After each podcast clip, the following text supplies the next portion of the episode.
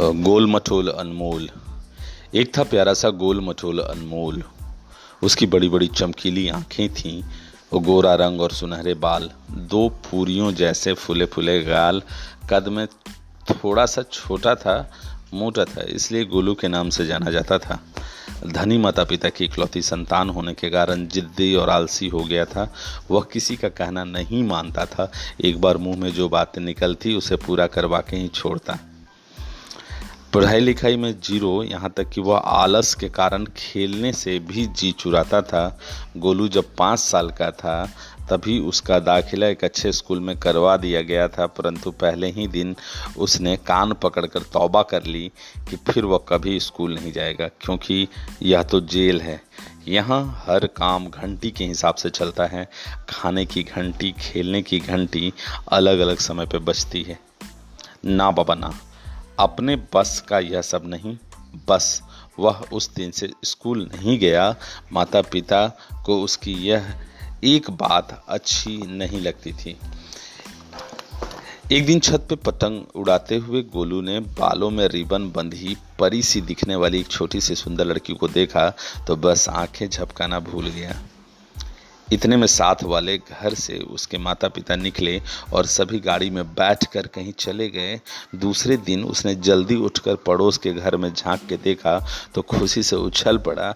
वह प्यारी सी परी, लाल फ्रॉक पहने कोई किताब पढ़ रही थी। गोलू ने बुलाया, सुनो, लड़की पढ़ने में मग्न थी। गोलू ने दोबारा पुकारा, परी रानी, जैसे ही लड़की ने गोलू की ओर देखा तो उसे हाथ के इशारे से बुलाते हुए पूछा, क्या कर रही हो? देखते नहीं, चंपक पड़ रही हूँ, लड़की ने कहा। चिंकू व मिंकू को नहीं जानते? कितने प्यारे लग रहे हैं। ऐसा कहते हुए लड़की ने गोलू को चंपक के चित्र दिखाए और उसे भी सभी चित्र बड़े मज़ेदार लगे।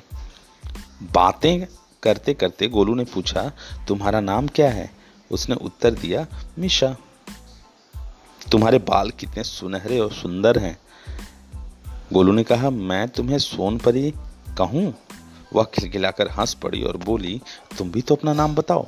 उसने कहा, गोलू, नहीं नहीं, अनमोल, तुम मुझे गोलू कहकर बुला सकती हो। क्या, गोलू? यह नाम सुनकर वह देर तक हंसती रही। एक दिन मिशा जल्दी तैयार होकर गोलू के घर पहुँची। वे सभी बर्गर, फ्रेंच फ्राइज खा रहे थे। उसी बीच मिशा गोलू को भी खाते हुए देखकर बोली तुम कितना चिकना चुपड़ा नाश्ता करते हो, तभी तो मोटे हो।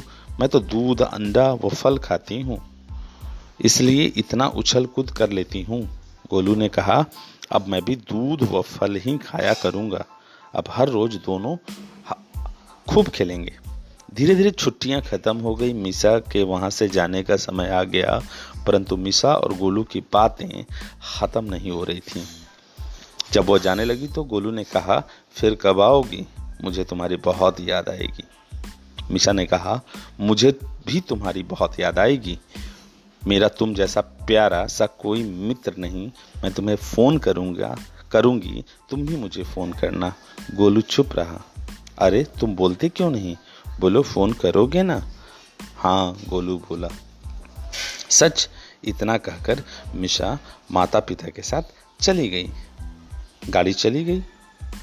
परंतु गोलू के कानों में बार बार वही शब्द गूंजने लगे, फ़ोन करोगे ना? उसने निश्चय कर लिया कि वो कल से ही स्कूल जाएगा, वो दौड़कर अंदर गया और माता व पिताजी से बोला, मैं स्कूल जाऊँगा और पढ़ लिख कर मिशा जैसा बन जाऊँगा। माँ और पिताजी गोलू की तरफ़ बड़े आश्चर्य से देखने लगे।